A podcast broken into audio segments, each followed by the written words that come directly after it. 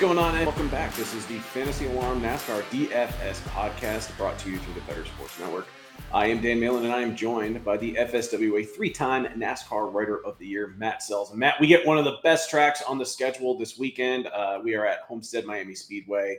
Plenty of grooves to run. You can run along the wall. There's tire wear. How excited for you are you? I mean, I know we're kind of getting to the last few races. It's, it's a long season, but this this track always produces great racing.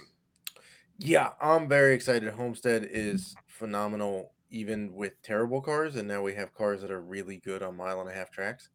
Um, so the bar is set pretty high for this race. Not to mention it's a playoff race, round of eight. Uh, we already have one driver with their ticket punched to the championship four. Shocker, Kyle Larson. Um, so yeah, I'm I'm very excited for this one.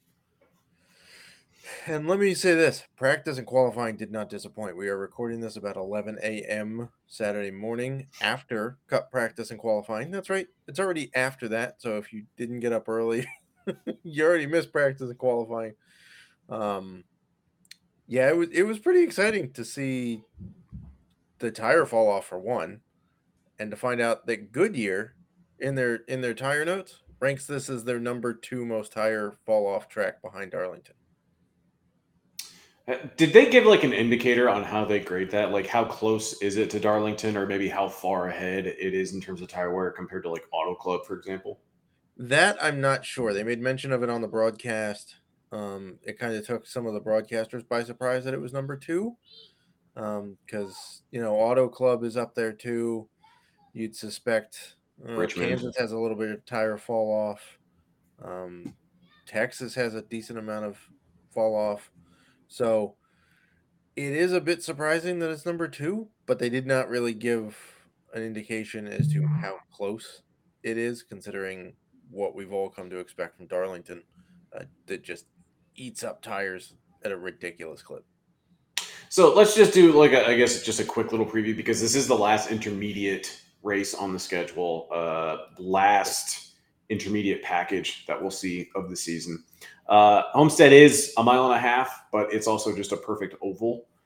Um, honestly, you get some really nice scenic shots. Like I was watching uh, Xfinity qualifying from last night, and it, the sun was setting as they're running, and it was beautiful for the most part. Um, but you know, is, is, there anything else that we really need to keep an eye on out or keep an eye on with you know how they race here? You know, we did mention that you can run the wall, which is why we love seeing Kyle Larson and, and Tyler Reddick at tracks like this.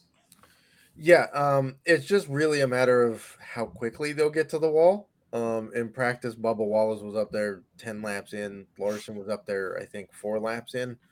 Um, that's where a lot of the speed is because there's progressive banking on this track. So that means the closer you get to the wall, the steeper the banking, so you can carry more speed, keep the momentum up. Obviously, there's the risk of getting into the wall. With the new cars, the next gen cars, and the composite bodies, there's a little bit less risk because the bodies take more of a beating, so you don't immediately get like a tire rub for touching the wall. Um, but we did see Truex hold off on getting up to the wall. His, you know, his crew chief said, "Hey, they're faster than you up by the wall." He goes, "I know, I'm not there yet." Um, so, you know, we did see Larson at the end of his 10, 15 lap run go to the bottom groove to see if he could find some speed down there because they're going to have to shift throughout the throughout the race. It's kind of it's gonna be kind of like what we see at Darlington, where if you watch just a race flow in time lapse, it looks like the field kind of serpentines up and down the track as they try to mm-hmm. find where the speed is and where less cars are, right? Because if everybody's up top, that means you can pass people on the bottom. So this is yeah, it's unlike really any other mile and a half track because it's not a tri oval, it's not a quad oval. Um, a very similar track to it is Auto Club, to be honest. Even though it's a D-shaped oval, that kind of drives like a regular oval. And the tire wear. Um, so yeah, you are correct. It is the last intermediate package because uh, Phoenix doesn't run the intermediate intermediate package. It's a completely different animal. So, unfortunately, this is the last time we're going to see my favorite package on the racetrack this year. Um, but yeah, Homestead, it's it's one of those tracks where you really have to find the guys that have long run speed because that's really what's going to let guys move up through the field. Um, and there will be tire issues. There will be. Just let's just get ready for it.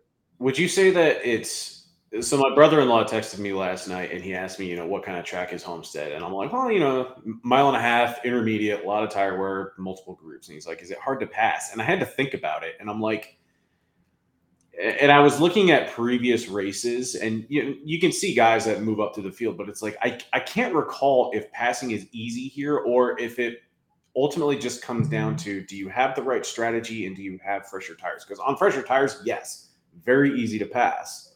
Uh, but would you say this is a track that's easy to pass at, or you know, can those guys that start deeper in the field essentially just gain track position with the right strategy?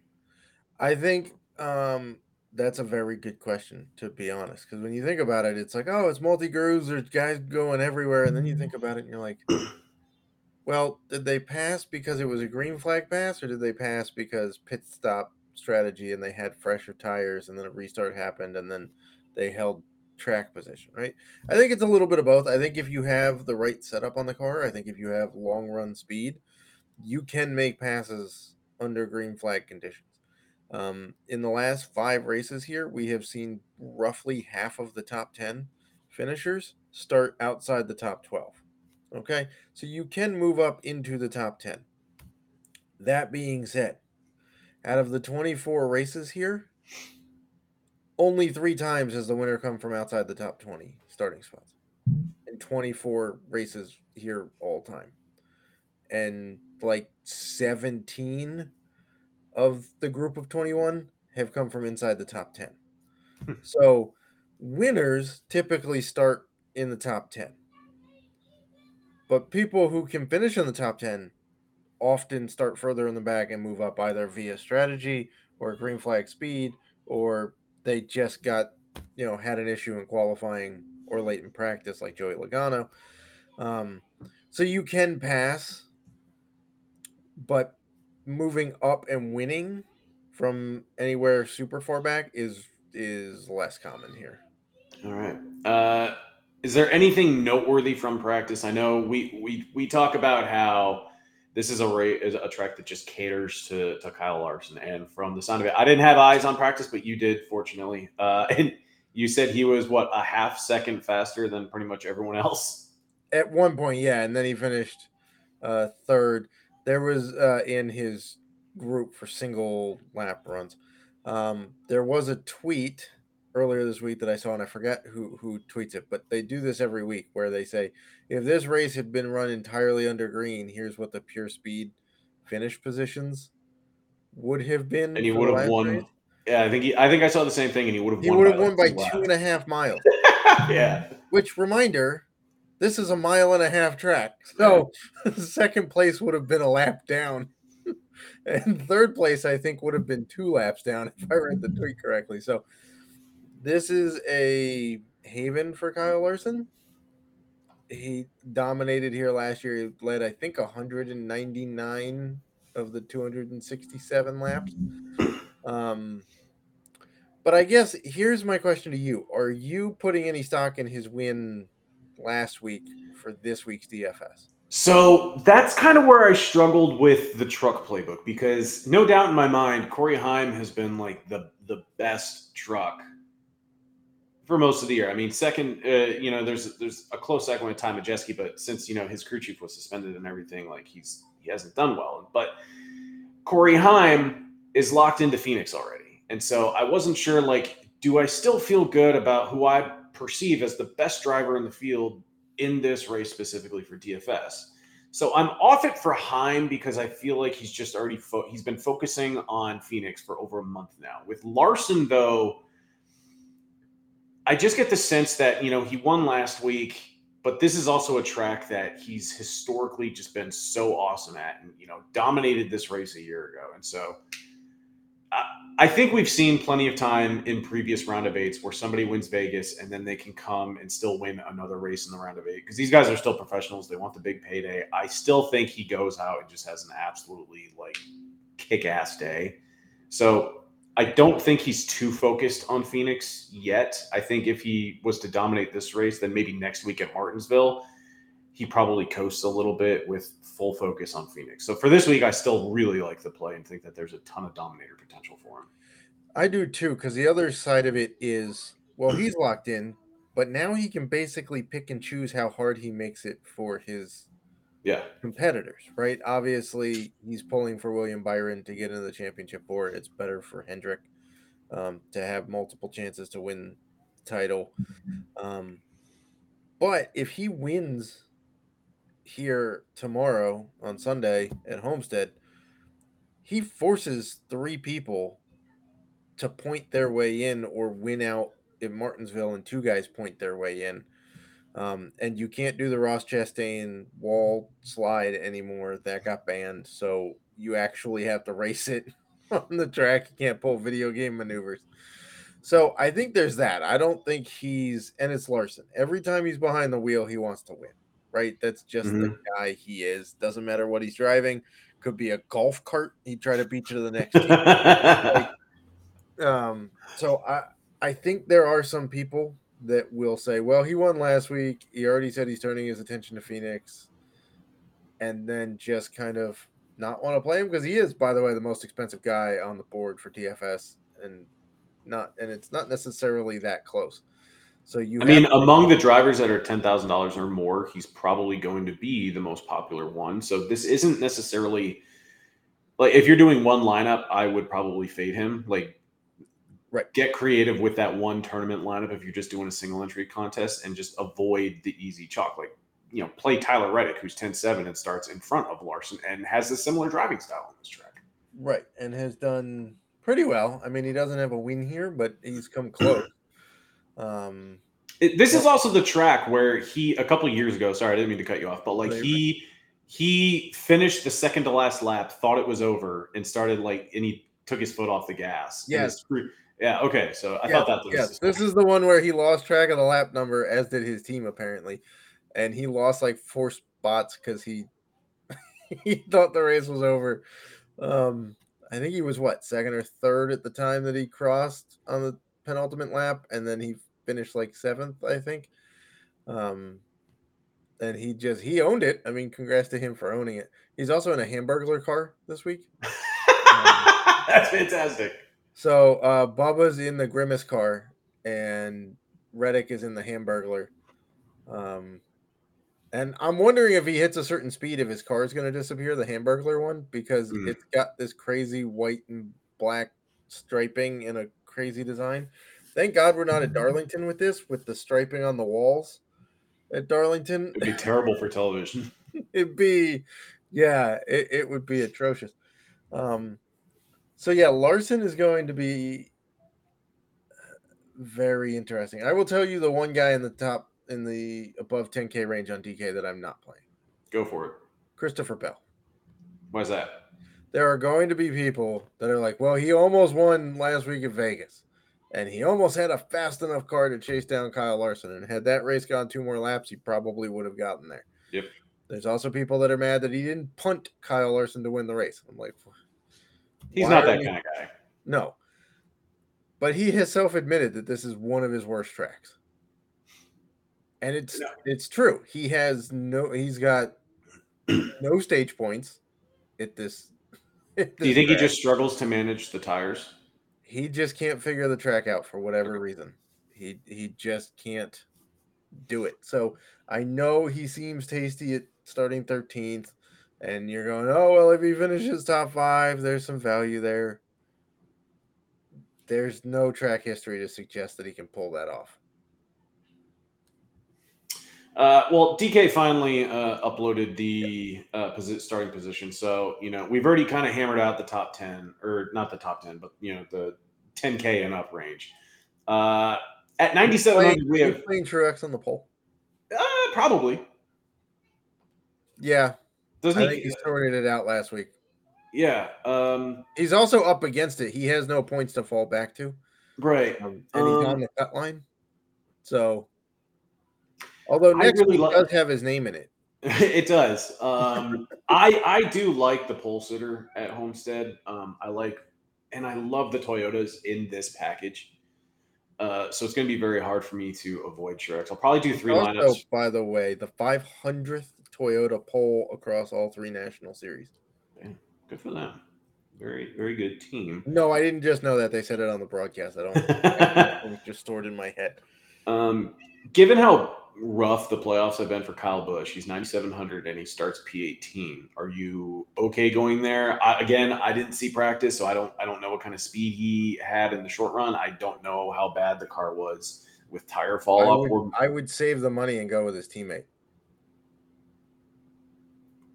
We said I didn't say his name. I just said his teammate. I know, but I said in the Discord that I would not say his name.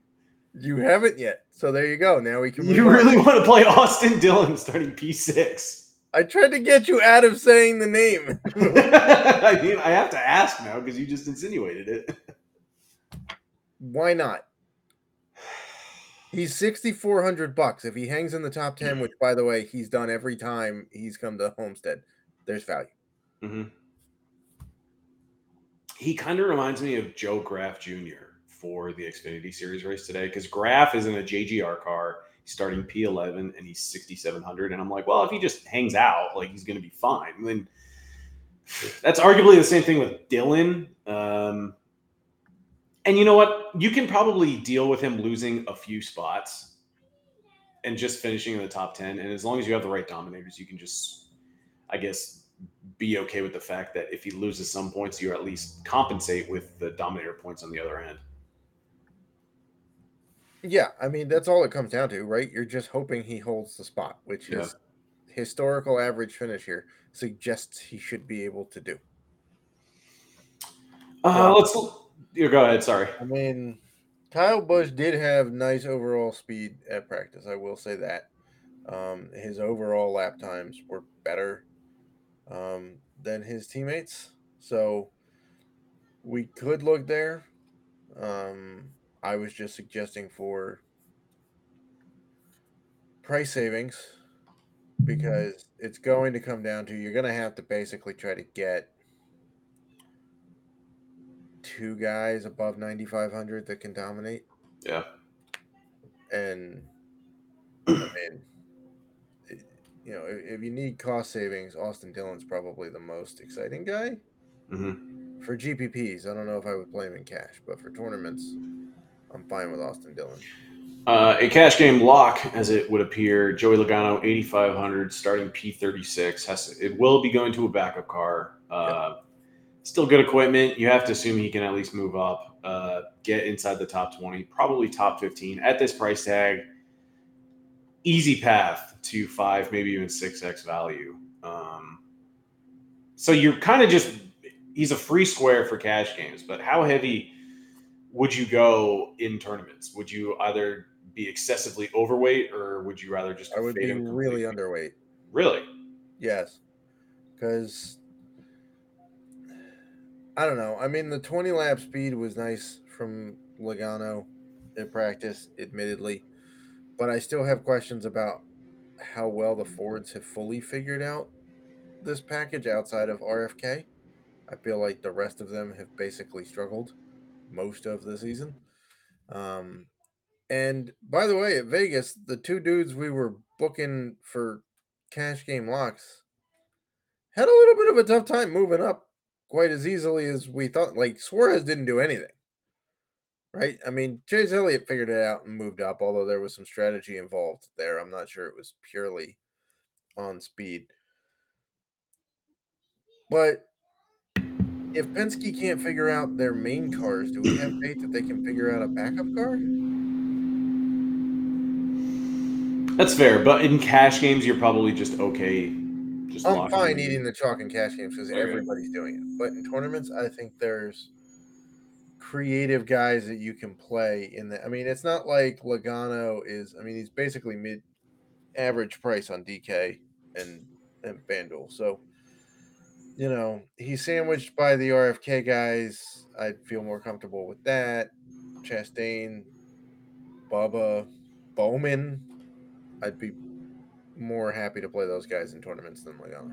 Uh, what's the read on Kevin Harvick this week? Uh, Four, five out of the last six races, he starts 20th or worse. And you just kind of have to assume he can move up and finish top 12. Didn't get to 5x value last week, but, you know, he was 8K, got 36 points. I mean, you can just kind of take that in cash games. Yeah. I mean, he came close. Um, they named the race after him. That's going to count for something. Oh, that's right. Right. It's the 4EVER 400. Yep. And he's got a throwback Budweiser scheme on his car from his 29 days. Um, so that's got to account for something, right? I mean, it's just Harvick. He can move up about seven, eight, nine spots, and we'll be fine.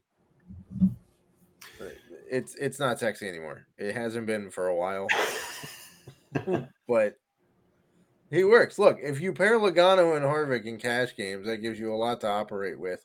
You can go get a Dominator or 2 mm-hmm. and then get some cheap dudes to round out the, the, the lineup. How do you feel about Bubba this week? 7,900. He's on the pole. We love the Toyotas in this package. Or do you th- or do you think that his teammate just easily gets by him? Because uh, it looks like it's a better race for Tyler Reddick anyway, but it's really hard to. I would take the shot on GP in GPPs. No, I agree. Yeah, but like,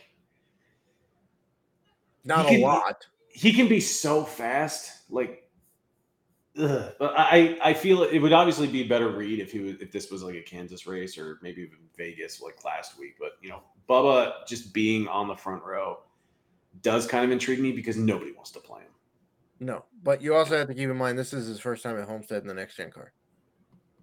Was he didn't race last year? No, he decided to to punch Larson in the face at Vegas. Forgot about that. Holy crap. Larson okay. Came off the wall, wrecked him, and then Bubba wrecked him back, and then they got out, and Bubba decided to punch Larson in the face, and then got a one week vacation, which Ryan Blaney brought up when they were feuding on Twitter this week. Yes, forgot about that as well. Um, all right. Well, who are we looking at in the value range uh, as some of your top plays? We don't need them all. We know you have the playbook coming out. I'm sure you have a lot of guys in there, but like, who are one or two guys that you really like? Um, there, you know, we talked about one of them, the guy who we shall not name again on this podcast. um, Dinger is intriguing to me. He re- he runs really well here. He finished third here. Um, was it last year or two years ago? Um, you know, a bunch of these guys are offering PD. It seems like everybody under 7K is starting like 25th on back, basically, yeah. except for the guy that we've already named who we said we wouldn't. Um, I think there's there's you know it, it's kind of a pick and choose situation. Guys who you've been able to play most of the season for PD are in play again. Um, I'm not terribly excited about Austin Cindric. LaJoie, I think, is starting about six spots closer to the front than I would like him to, to be, but I could get behind him, I guess, a little bit in GPPs. Um, not playing Ryan Newman. I can tell you that much right now. what car is he even in? Rick Ware? 51? I think he's in the 51. Yeah, I wouldn't play Ryan Newman when I can just save $400 and go with Ty Dillon. Yeah, basically same equipment, but I trust Ty Dillon more. yeah. I mean, Ty Dillon is at least like I feel good about Ty Dillon just getting 20 points and just calling it a day. like, at 5,000 at Vegas. Like, yeah, like if he gets 20 points, I'm happy with that. It's not 5x value, but you know, he's a punt and I can open up and allocate salary elsewhere. Correct. Yeah. So, you know, it's that it hasn't been great for Ty Dillon except for like Daytona. Um the one in which he didn't blow an engine on the first lap. Um so uh, I don't know. We can go a lot of different places with with value plays. I'll have a few of them in the playbook for sure. I do think the way that qualifying shook out, there are some interesting plays that we can look at. Um, there might be a few names in the playbook this week that haven't been there in a while. Uh, no, I'm not just changing things up. I actually like the plays. so there is that. But it does get very interesting at the, the 10K range deciding which ones to put together. I do. And how many how many are you considering dominators in your lineup? Is this a two dominator lineup? do you maybe try to get a little bit weird with one dominators? We haven't I really think it seen might be a one dominator race. for Larson, or I think the longer it goes green, the more likely it's Larson. I think my uh, what hangs me up with going with one, two, or three dominators is that we just in this package, I don't think we've really seen too many one dominator races. I think if this was the short track package, like next week at Martinsville, um, I I might commit some lineups to just one dominator. The intermediate package, especially with high tire wear and how the track position is going to get shook shook up because of tire strategy and everything. Like I think that we just see a lot of guys just filter to the lead, and man, it, it it's really hard for me to feel good about a one dominator build at this track. I mean, it's true, but last year in the next gen card, Larson led 199 I laps. know, yeah. in this package, starting fifth, by the way, which he's starting on Sunday. Um, pole sitter was William Byron. He led 32 laps, finished 12th. C. Bell started second, finished 11th, led four laps. Denny led four laps, starting 14th, finished seventh. Uh, MTJ started 12th, finished sixth, led 28 laps. What is your overall read on Byron? I know we didn't really talk about him too much. I think he's, He's- really good here. I mean, he he's won here before, right? In, in the uh, March of 2021, Yeah. kind of came out of nowhere and just straight up dominated that race. Um, also, the one where Chris Buescher somehow showed up and led a bunch of laps that nobody expected. Um, I, I think he's perfectly in play here. I really do. Um, I think Hendrick would prefer to lock him up in the in the championship and then have to go to Martinsville without a care in the world because those are the only two guys that are in the playoffs for Hendrick at this point. So if they can show up to Martinsville without having to really worry, except for maybe Chase, who's still in the owner Yeah. playoffs, which is actually worth more money than the driver playoffs. Um, I think that would be a dream scenario for them. So I look, Byron was pretty quick at practice.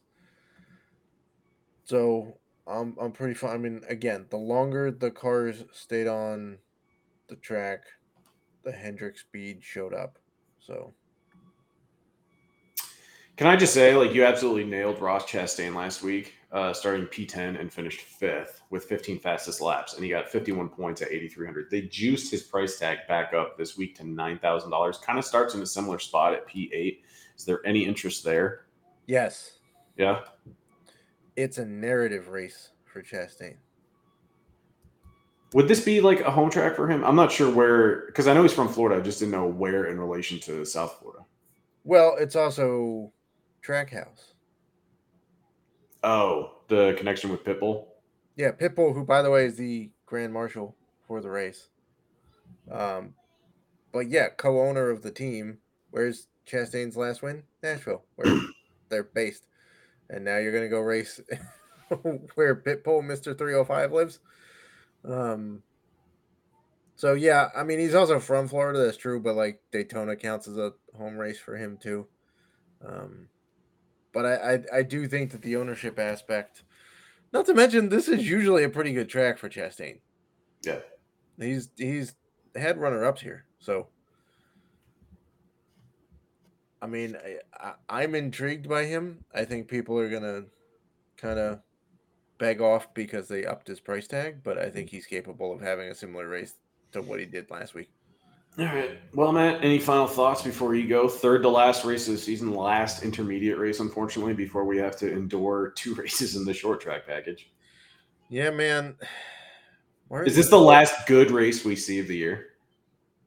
Maybe I don't want to see the championship's going to be bad, but like history tells you that Phoenix It- has put on very good championship races. It was really underwhelming last year. It's been underwhelming since they moved it to Phoenix, and they're Yeah. gonna keep it at Phoenix because I guess hurricanes. I don't know.